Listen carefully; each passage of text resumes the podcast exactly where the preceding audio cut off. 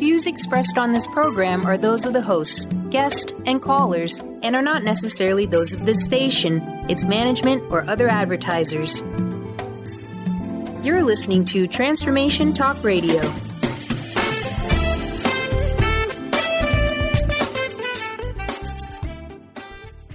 Hi, welcome. This is Dr. John Demartini. This is one of the most amazing and inspiring shows that you can listen into. If you want to be on the edge of your seats, if you want to open up your heart, if you want to expand your mind, and you want to meet incredible people, stay tuned because you're just about to experience a transformative radio show that will change your life. And you're listening to the Dr. Pat Show that's coming up right next. The following audio is via a Skype call.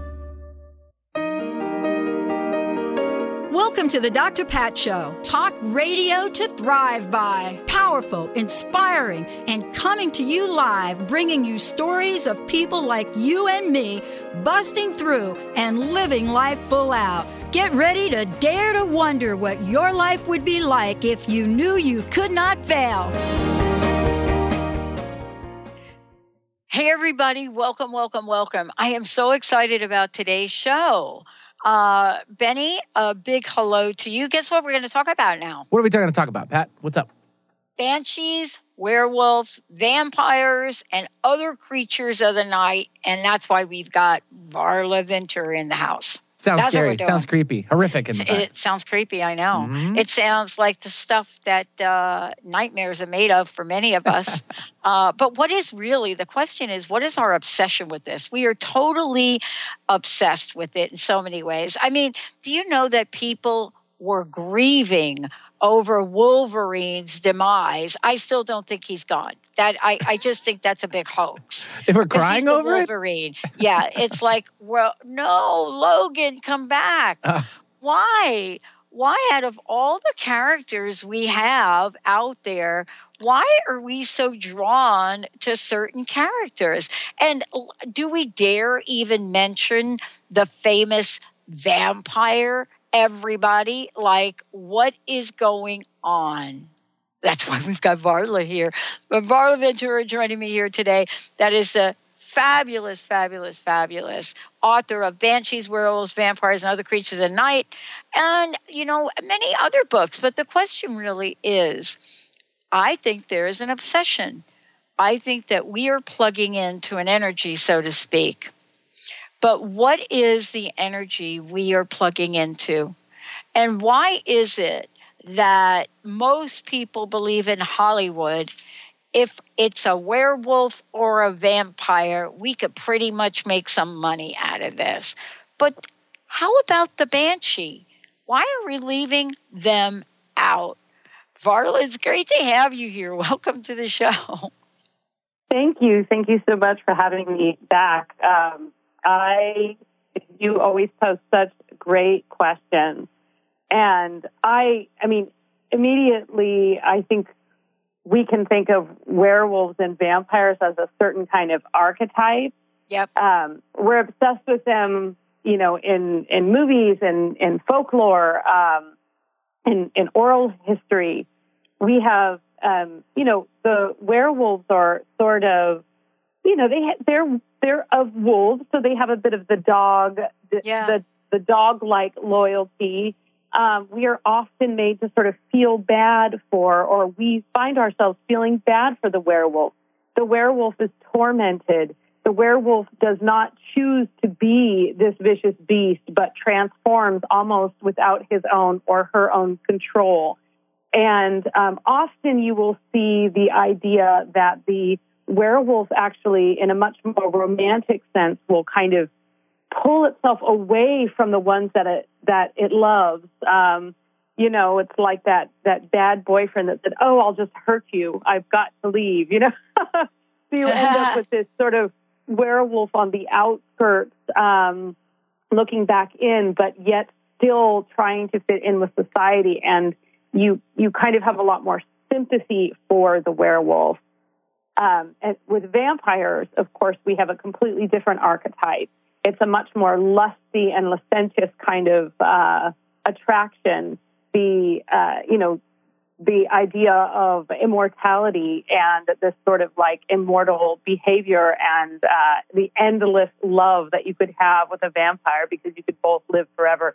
These are all kind of things that play in, um, you know, that vampires are traditionally, well, are often depicted, certainly in, in Hollywood movies and in the last century as very, very attractive and, and charming and um, you know have a certain allure and ability to kind of uh, entice you into their world. Um, traditionally, however, vampires did take on a lot more um, terrifying and yeah. kind of hideous approach, not unlike mermaids. Um, not to derail too much, but you find that also with mermaids that our common view toward mermaids is that they're beautiful. Um, but there are a lot of old stories of very hideous, kind of horrifying creatures that um, the mermaids either transform into or um, they are seen upon closer inspection. Yeah, as being you know pretty hideous well, listen, listen though, it's really interesting, right? Because when we start to think about this, uh, uh can I just call it the evolution of the archetype? Let's just call it that. Because if we go back and we look at some of these archetypes and we think about what was so fascinating about them that authors wrote about them, that books were written, then movies were written. Uh, and we think about if we just take the idea of Dracula for a moment and that character, the evolution now we've gone through I believe, has matched the culture that we live in. So we went from this, oh, sucky vampire, really scary, Bela Lugosi, that's real old school, you know, that version into the evolution of, okay, wait a minute, maybe we can feel sorry for this character, to then now the absolute fascination and you know uh, uh, admiration and lust right for the vampire character right all the way through to look at these characters and really look at what the public remembers right? Even if yeah. we look at Interview with a Vampire, that famous scene between Brad Pitt and Antonio Banderas, that is the one we remember out of that movie, right? We don't even remember yeah. Tom Cruise. We remember and play over and over and over again that look between those two guys. What the heck is going on? Well, and I think you also have um, you know, there was a time when these creatures were more cautionary and, you know, don't go into the woods because there's a vampire or there's a werewolf. Now, um, we're quite the opposite. We go out seeking, we, we, you know, and, and younger kids, you know, teenagers, like there's this obsession with that. Um, and, and less fear of things of kind of the supernatural realm. I'm not uh, arguing that we're desensitized to it, but there's mm-hmm. a different relationship. And so, certainly, the idea that these creatures have evolved with us and that, you know, um, they once served one purpose and now perhaps they serve an entirely different purpose. At one point, it was, you know, cautionary and preventative and now it's uh, adventurous and exciting. And so there's definitely kind of just such a huge shift. Uh, I mean, you go all the way back to, mm-hmm. you know, mm-hmm. during the, the the 15th century and the 16th century when people were accused of being a vampire or a werewolf in order, in much in the same way that people were accused of being a witch. Um, right. Sometimes it was because of suspicious behavior or you know diseases, but other times it was just a way to scapegoat people to um, take what they had. So um, well, much in the way that, that witches were persecuted. So our relationship now is quite different. Now we sort of emulate it. Maybe it's that you know finally the vampire gets this day not in the moonlight, not in the sun. we learned about the sunscreen in the previous hour too. So right, vampires don't have to worry about that. but you know, it's really fascinating about this, even with that aspect of it. And and let's talk about this. You know, you have been immersed in this you know, for years and years and years. And so I love speaking with you because you have such different perspectives on things. And you know, you know, I want to ask you this question.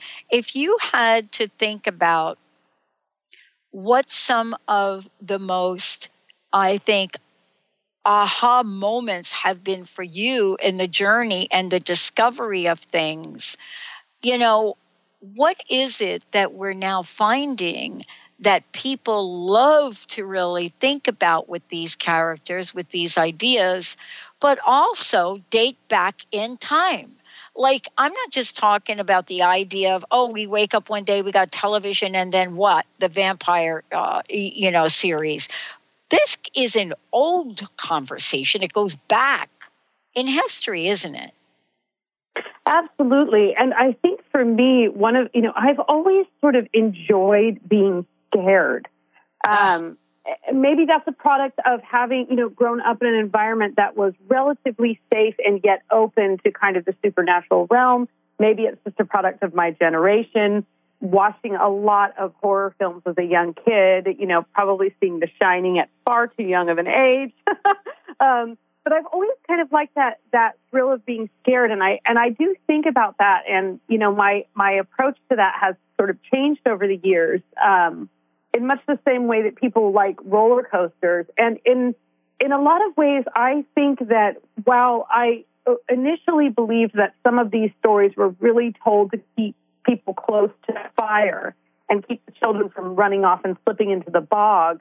Um, my my idea of that has changed somewhat because I do think that it, the, we need we need distractions, and so uh, to be truly scared or frightened in a safe environment, perhaps under the covers or snuggled up in your parents' arms as they're telling you ghost stories, is actually a wonderful distraction. It's a practice in kind of you know your your heart rate getting up and the thrill and the excitement, and yet knowing that. Um, that you're still relatively safe. So I do think that there's something culturally that we crave about that, that it's the ultimate distraction to feel scared but not actually be threatened um, you know, most people don't want the interactive fear experience, and there are some like zombie sleepovers and things like that you can do, but yeah. that's a whole other conversation. Yeah. Um, but that's definitely something I think about as sort of our relationship with fear and what we are fearful of. We are fearful of other things today. Um, maybe you know we have bigger issues that we're uh, more fearful of because we're more connected globally, and we have you know the web to connect us, and we we don't um, have to be worried about what's happening in the next village over so much because right. we can, you know, zip on, zip, zip over there in a car and find out. So our relationship to fear has definitely changed. And in that way, um, our relationship to these fearsome and loathsome creatures has certainly changed. Well, when we come back from break, we're going to talk about, you know, what are some of the the newer let's just call them characters that are taking taking the stage, stage front. You know, what is it now with our fascination that even gets some of these ideas and characters in the superhero realm? And what is it that we could know that's still relevant for the youngsters of today? Can we literally make friends with our demons. Stay tuned. We'll be right back.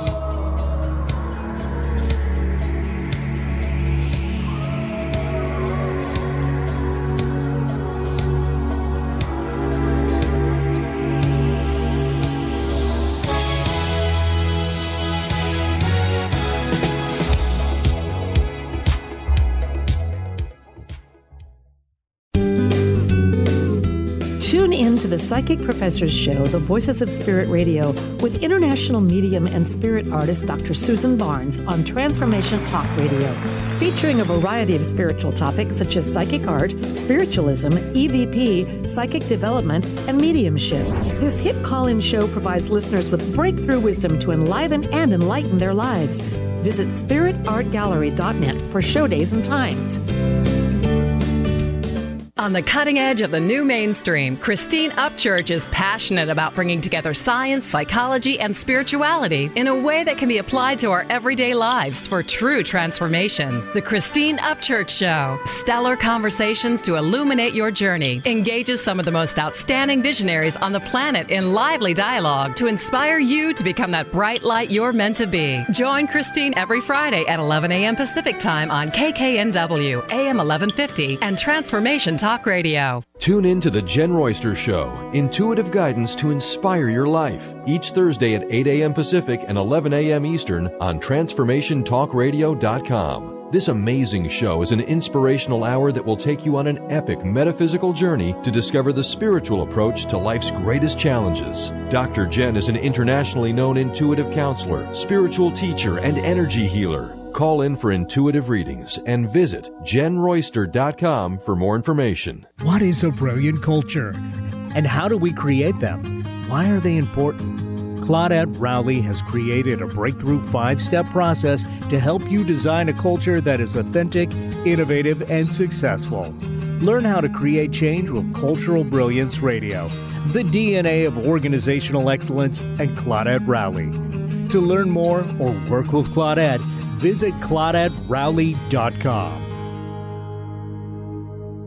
Are you ready to tap into the healer within? Hi, I'm Mary Jane Mack. Did you know the real doctor is the source that lives within you, that heals within you minute by minute every day? The healer within is the innate intelligence of the human body. When we cut our hand with a piece of glass, we don't have to command the body to close the wound and grow new skin. It knows how to heal itself. We do have to nourish the skin by disinfecting it and remove the glass, or it cannot heal. The innate healer relies upon us to assist in this healing process. Our role is to identify its needs, provide the substances required for the healing, and remove the obstacle. Contact us to achieve optimal health at 888 777 4232. That's 888 777 4232. And visit us at maryjanemack.com.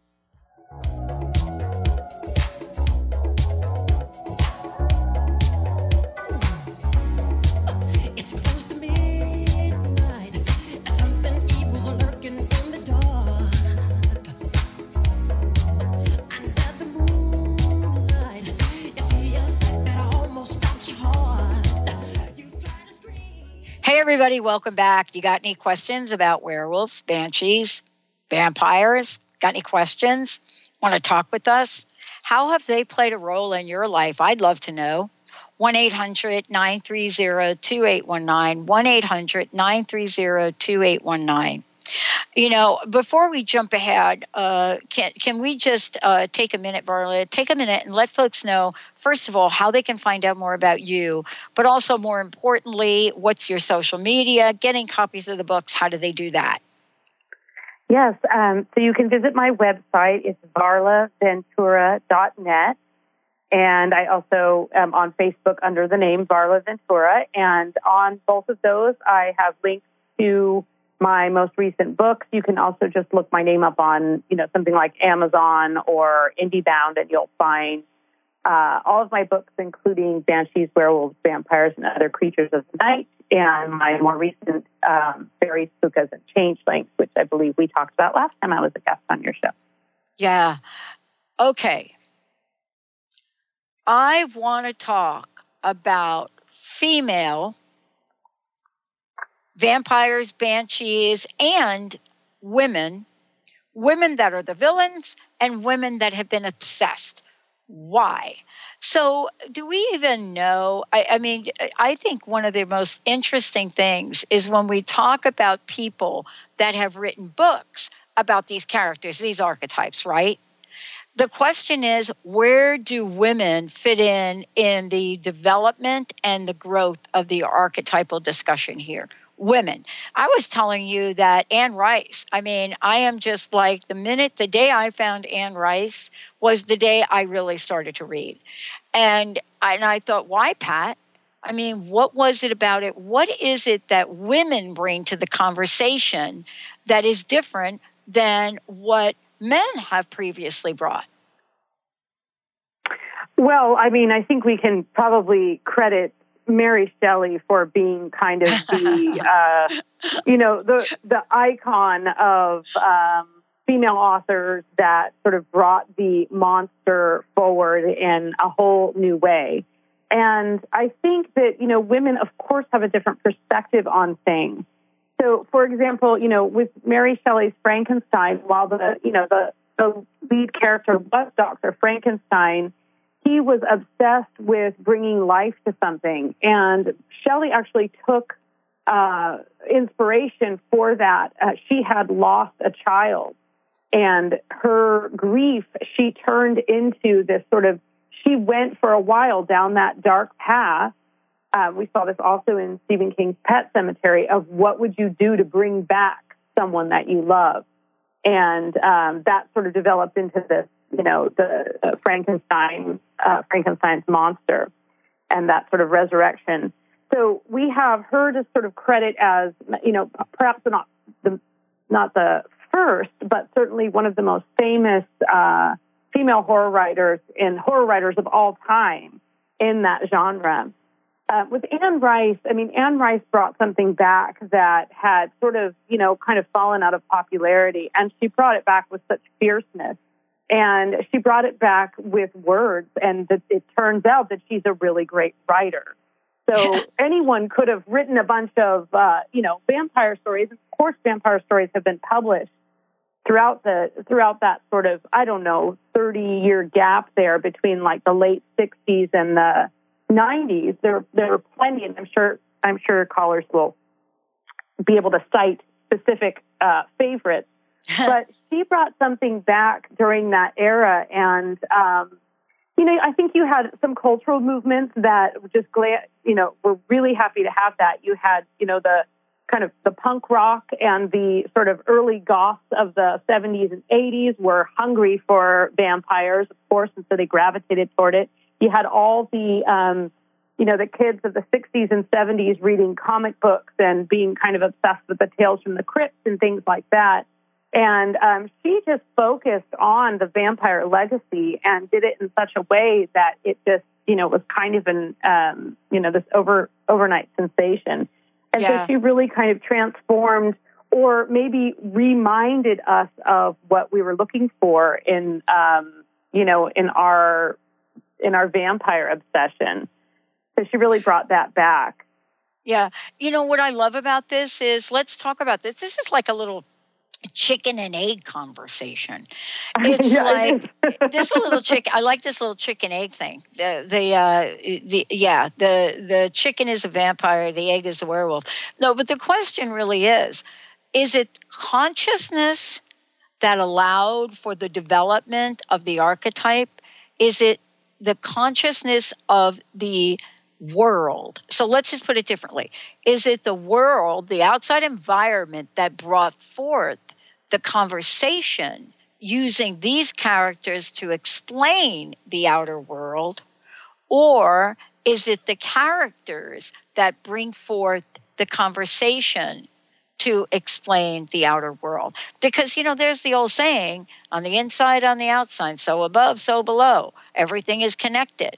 So, where is the connection in consciousness to our view, love or hate, admire, disdain for the idea of these characters because I got to tell you, Hollywood is like, we are not making a movie if we are not having superheroes and villains in it.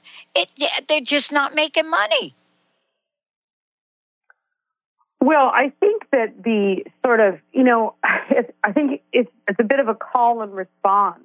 Oh, thank um, you. You know, during the um, during sort of like the, the Cold War era, when we had these, I mean, I, I do think it kind of comes back to fear again, when we had these fears of like on this huge grand scale. We had, you know, the fear that you know Russia was going to drop the bomb. It was like the Cold War. Yeah. Out mm-hmm. of that, um, to be afraid of something as um, sort of countrified and old-fashioned as a vampire, maybe we we became more obsessed with that because it was a a comfort.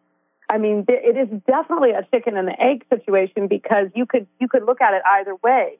You could go back to that you know that campfire scenario in which um, stories are used to protect and explain things in the world, or you can, you know, go the opposite way and, you know, say that the story was born as a response to what was happening in the world. Uh. And but either way, they're both kind of at their base. They're sort. They, I think they both come from a divine spark, especially when you're talking about literature or um, you know any kind of the creation of of art and the way that uh, story itself specifically has evolved. Uh, sometimes, and writers will tell you this, and I'll tell you this, sometimes it just pops into your head. And you don't know if it maybe it develops because you put your own fears and your own ideas into it. What's your worst fear? Put that in a story. That's going to be a lot scarier than, you know, um, your next door neighbor's worst fear. So you have that spark that kind of initiates it and then other things add to it. So you really could you could look at it from both points of view, and I think you would be right in in either instance. You know, was it a product of or a response to? Well, I think the one thing that we can agree on is, you know, your work coming forward uh, and you know what you're doing in the world is on the forefront of the energy that people are really sensing. I mean let's talk about magical creatures for a moment because you know this is also you know part of what you're writing about and and, and the, the kind of level of consciousness that you're bringing to the understanding. Magical creatures. You know I, I say that and i think about this now and i it and i i'm struck by two things. I'm struck by magical creatures can show up now in so many ways in the world to represent the antithesis of the villain energy right so, if there is sort of this villain energy that people sense, we saw this in World War II, right? You know, we saw the energy of what was going on during World War II, and we saw, you know, the reign of Adolf Hitler, and then we also saw the comic book characters that developed from that. What can we expect in the age we're living in now? what can we expect? We're going to take a short break when we come back. What if you all out there had to design your own villain and hero characters to depict the world we're living in now? Can we point to something going on in society today? Stay tuned. We'll be right back.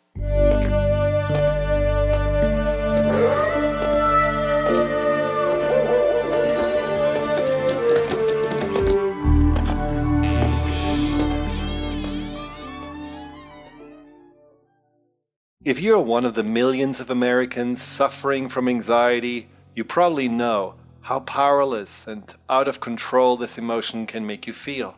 This is why it is so important to remember that anxiety is created by your mind, which means that you can learn to use your mind to uncreate it. Hello, my name is Dr. Friedemann Schaub. My award winning book, The Fear and Anxiety Solution, provides you with a step by step breakthrough process to understand and resolve the root causes of your anxiety and build a solid foundation of confidence and inner peace. If you're ready to take your power back, visit thefearandanxietysolution.com. That's thefearandanxietysolution.com or call 866 903 6463. That's 866 903 MIND. Isn't it time to put your health first? To give yourself the gift of whole body wellness? What if embracing unconditional love and self care was the first step to wellness? Could you honor that for yourself? My name is Audrey Michelle, host of Rewired Life Radio and the author of Rewired Life A Journey to Untangle Chronic Pain and Endometriosis.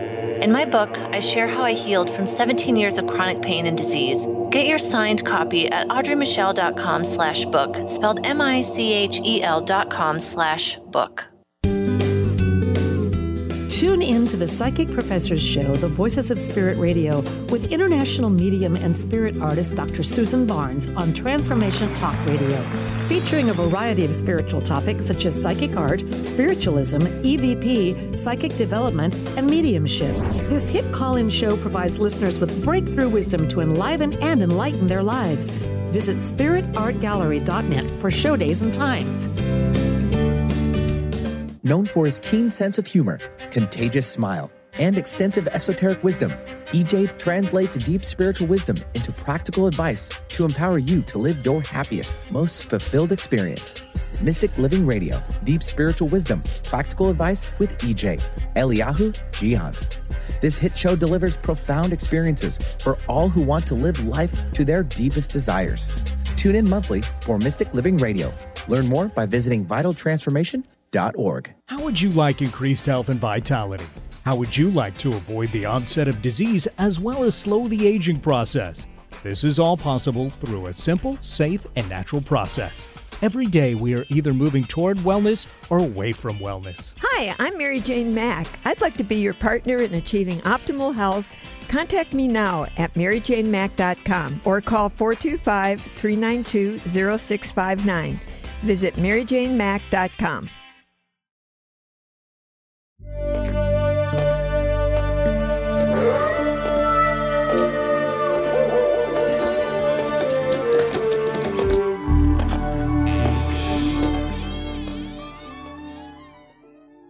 Yeah, welcome back, welcome back, welcome back, everybody.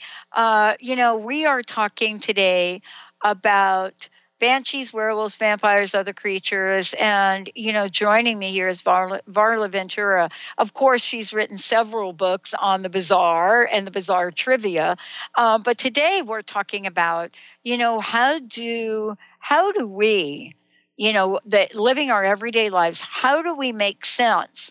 Of what we're seeing that is so attractive to cultures all over the world.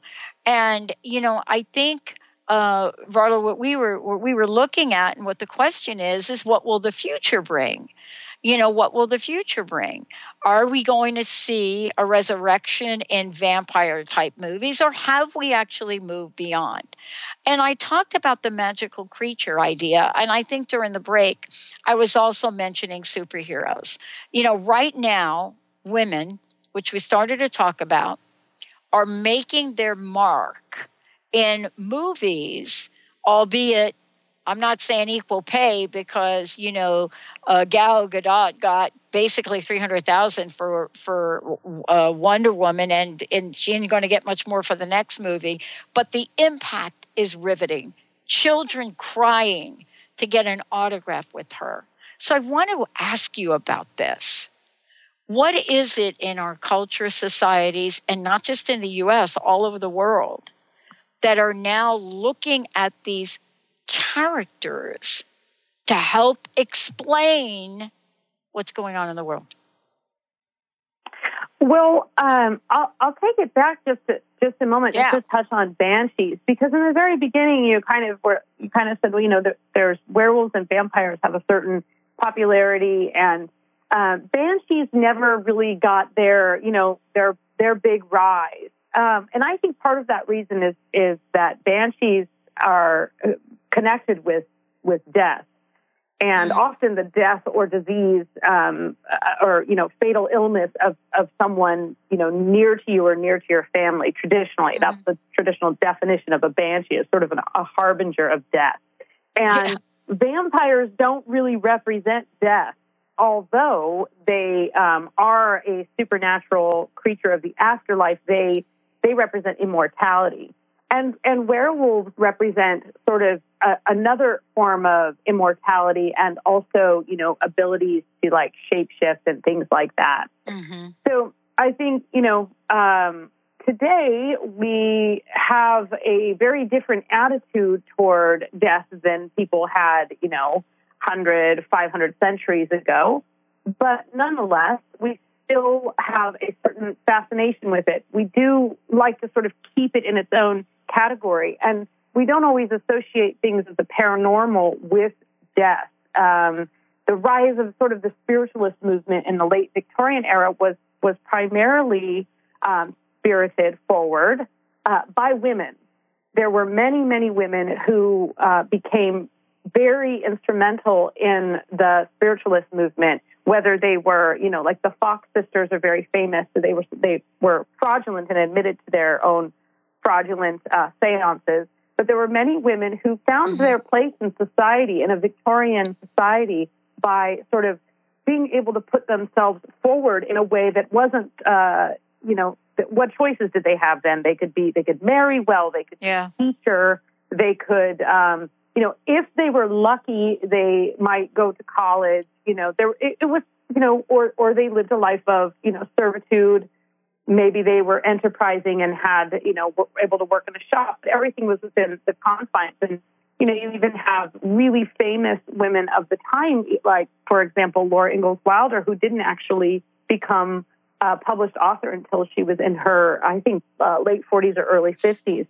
So um, the spiritualist movement gave women this way to kind of break out of that mold, and it was in the paranormal arts. So I've always found it kind of interesting that, um, you know, when we look at like the ghost hunting shows and things like that today, we, we don't see as many women represented in those. And yet we would not have the sort of relationship and fascination with the spirit board and the paranormal and the afterlife that we have in modern times without some of these very instrumental women. Um, and I think that, you know, that they had their own sort of underlying influence and archetypes. So we have the Wonder Woman archetype, which, you know, I wore a Wonder Woman bathing suit until it fell apart when I was six years old. I mean, that was my, she was my goddess. Um, our modern goddesses are, you know, sometimes actually very, very human and very real. And I think yeah. today we can kind of look at those archetypes women and young women today and young men as well have a different attitude toward what it means to be female or what it means to be male or what it means to be a woman or a man.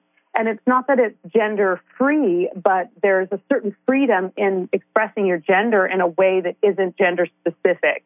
And so I think because of that shift, which has really been happening, you know, it's been building up, of course, and always every, you know, things build on other movements and builds on the feminist movement. But today, what we have is something completely unique. It's almost as if, you know, 15 years ago, something was unleashed from the earth that just said, hey, this is how it's going to be, and these children are going to teach you that.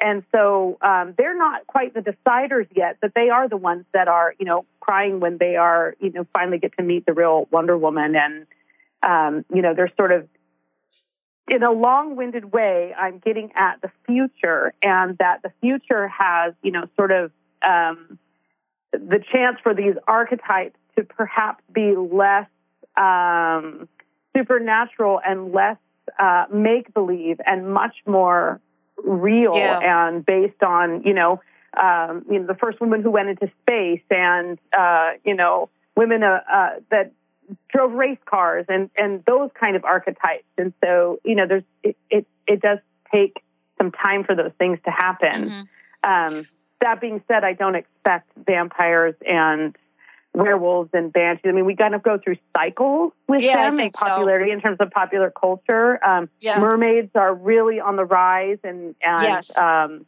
have you know you, when you start seeing mermaids in like every shop window, then you know, or when you see I always think when you when you this is how you know you've made it as a as a writer. You find your book in a thrift store or in a used bookstore because that means that they're out there enough that people are actually discarding them. That's that's my attitude anyway. Maybe well, it just means they toss them out. well, you know, I, I, mean, so I want to ask you about the idea of children versus adults. And I think the question that I have for you is you're so close to this and you've seen the evolution of things. I want us to take a little fantasy moment and talk about given banshees werewolves vampires and any of the above i mean we've went from poltergeist to slasher movies to all of the above and movies are a way of expression but they're not always the beginning point you know a lot of times it's writing it's art it's even music if you were to look ahead now, what would you predict? Strange word, right? What would you imagine? Let me say it like that. What would you imagine our consciousness would call to the forefront in the way of banshees, werewolves, vampires, and anything else that goes bump in the night? What do you think is on the horizon of our consciousness to create? Well, I actually think that we really uh, need a good lesson in trickery.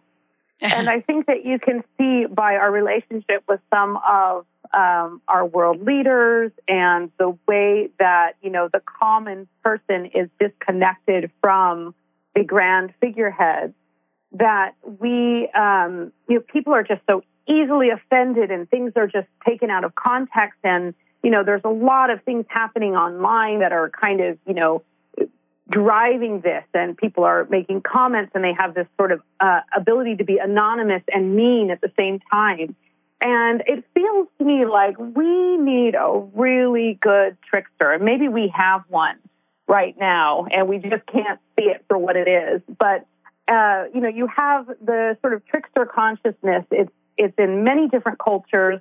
I talk about it in terms of pukas Mm-hmm. Um, you know, you have you have Loki, you have um, Coyote, you have many different forms of tricksters, and in fact, a lot of fairy creatures and magical creatures uh, love to mess around with mortal man. So if I had to sort of imagine, I could see something kind of more of a greater trickster archetype really kind of taking hold. And I think I kind of said this to you uh, on the break that, uh, yeah. you know, current climate um, seems to be giving rise to the evil clown. And I think that we see that again in, in some figureheads, but also, you know, you, they're, they're remaking it. And, you know, that is probably the world, Pennywise is the world's most terrifying clown. I mean, there was even some hilarious, well, I thought it was funny where, you know, clowns, professional clowns were very, very upset because, you know, when they when the book came out in the 80s and then they did a mini series, you know, it really gave clowns a bad name. And Stephen King had this great response to it. He said, People, children have been afraid of clowns since clowns first existed. I, you know, I'm I'm not going to take responsibility for, you know, the demise of clowns. So we have like this sort of, you know, the, it's the next sort of. I mean, it, it's been around, but it's sort of maybe the next evil thing. And I think um, you have, in with that, you have just the idea that mm-hmm. you know mm-hmm. perhaps we take ourselves too seriously and we need to take a lighter approach and sometimes the trickster comes in to make us like evaluate our attitude toward things sort of shake us up and say look you know you think you're doing everything the right way you're trying so hard to do everything the right way and you know you're forgetting about the basic things um, which you know laughter is one of the basic things that you need in life i mean really it gets relaxes your muscles, it gets oxygen flowing into your bloodstream. I mean, it does so many wonderful things um, that sometimes we, you know, I think we're in a in a mode of taking everything just so terribly seriously, and um, so I I'd like to see some, you know, the, the, the rise of the trickster return. Yeah. yeah.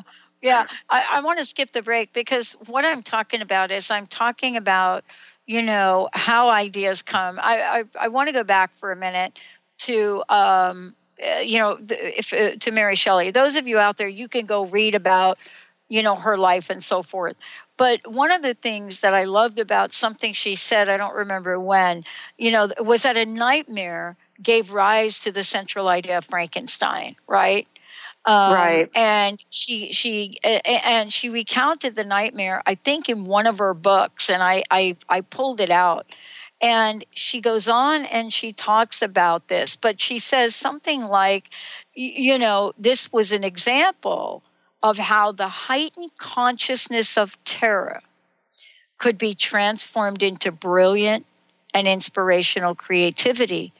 And I have to tell you, I think that's what we're seeing. I think we're seeing it not just in the big screen. I think we're seeing inspired creativity in inventions that are being made, you know, in clean, clean fuel. You know what I'm mm-hmm. saying? I think people have mm-hmm. a form of consciousness of terror. in many, many aspects, even in our financial systems. And out of that is coming this inspirational creativity. I must say that it's always fun to talk about superheroes, but the less talked about views in the world are what's rising up. What would you say about that? Do you believe that this consciousness of terror could transform into these brilliant and inspirational in, in, in her words creativity. I mean she said i saw the hideous phantasm of a man stretched out and then on the working some powerful engine show signs of life and stir with an uneasy half vital motion. I mean she saw this. She saw it. Yeah. Amazing. Absolutely. I think that you know anytime and and and we are in a time right now where there's so much at stake and there are so many things that you know we are led to believe are threatening us at all times.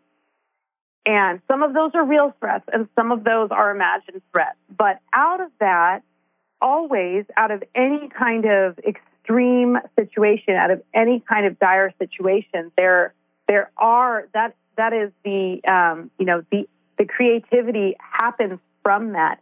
And the invention, I mean, you cannot have a cure without a disease, right? I mean, you have to have uh, the motivation, the desire to change things. And because of that, I mean, if you even think about our world 20 years ago in terms, I mean, you know, where I grew up, I grew up in this rural town in, in Northern California where a lot of people still live off grid. But at the time, there was one guy who had solar panels. Now almost every house in that county has some form of solar. So and that's that's uh, because it's become more affordable, because the technology has developed, and because the consciousness has become more aware of that. So you know, clean fuel. The you know, kids aren't going to sit by and listen to the adults saying, "Oh, the ocean is dying." They're going to look at you straight forward and say, why aren't we doing something about it? But also, here's here's what we can do. And I actually one of my kind of side things that I love to do is I love to read about like kid invented products and kid inventions yeah. Um, yeah. because they will they don't see the barriers.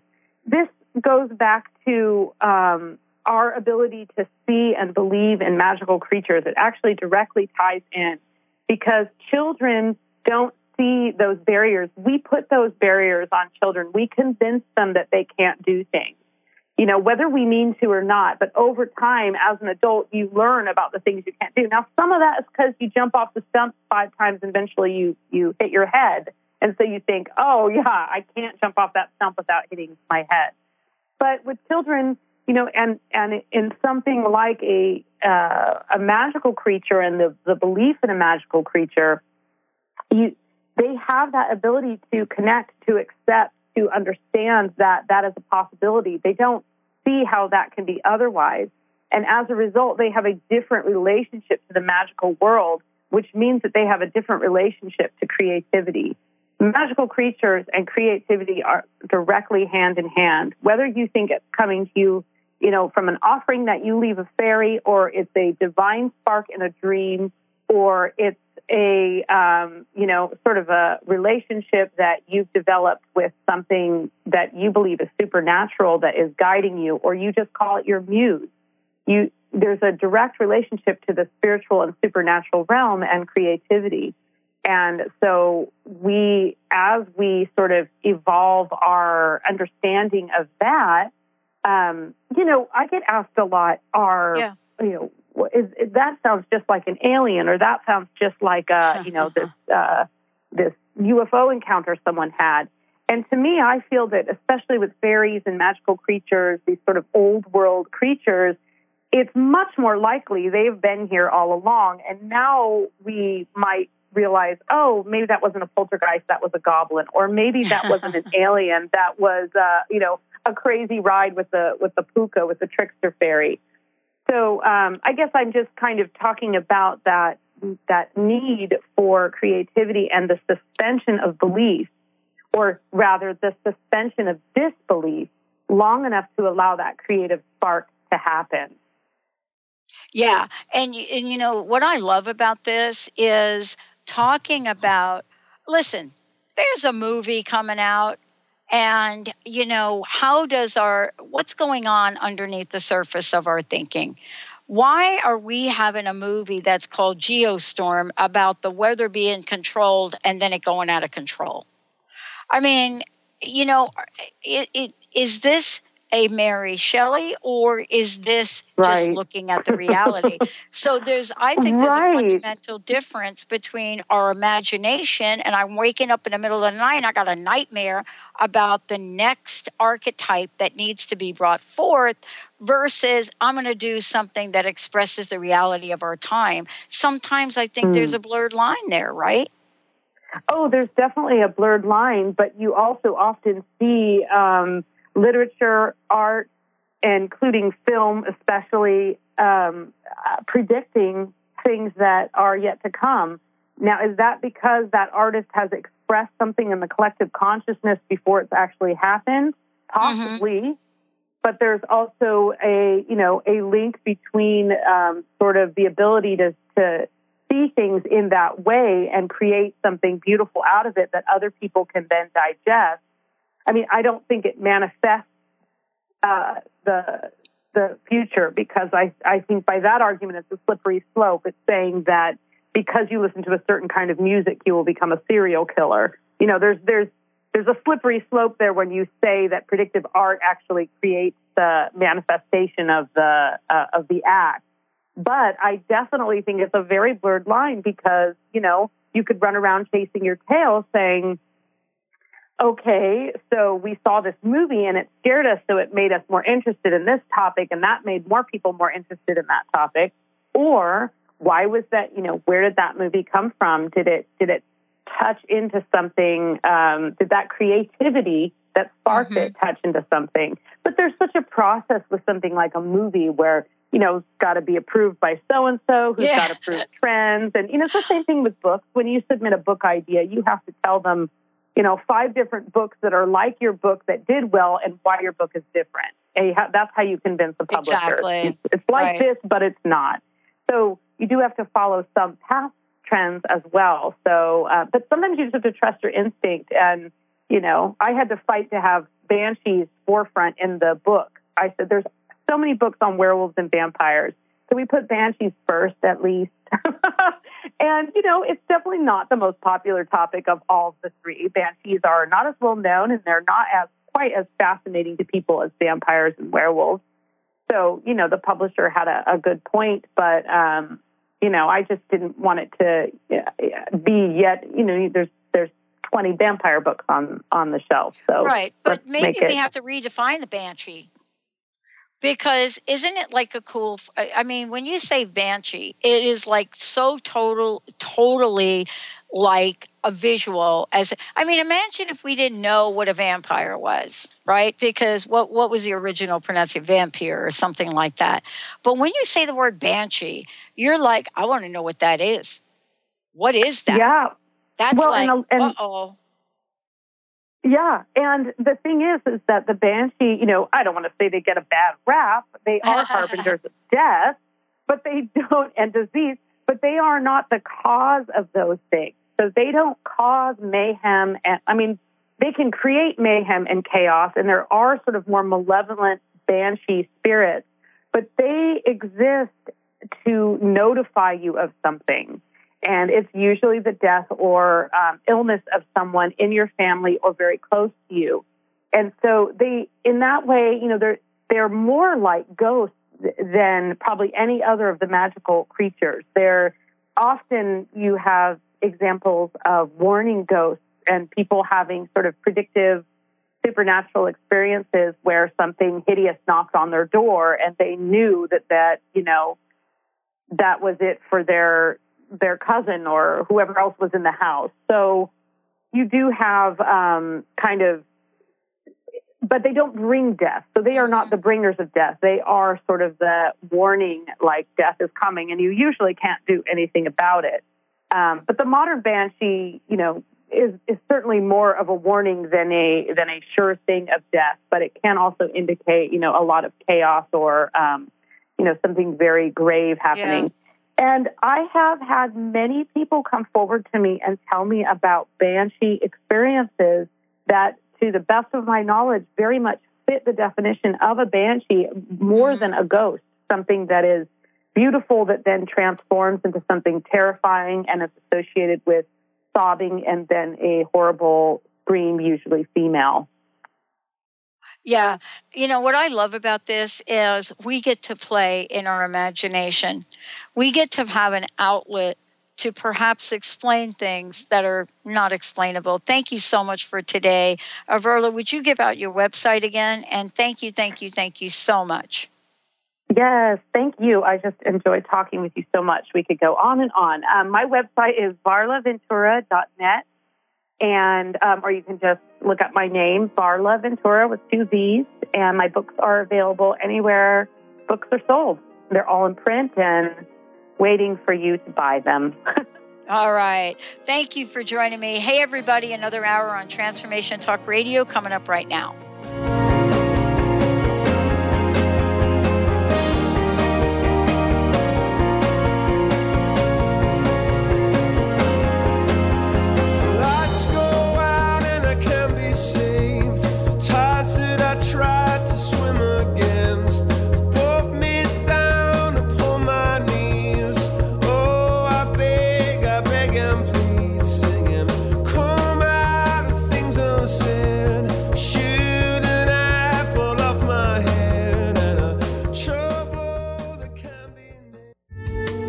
Preceding audio was via a Skype call.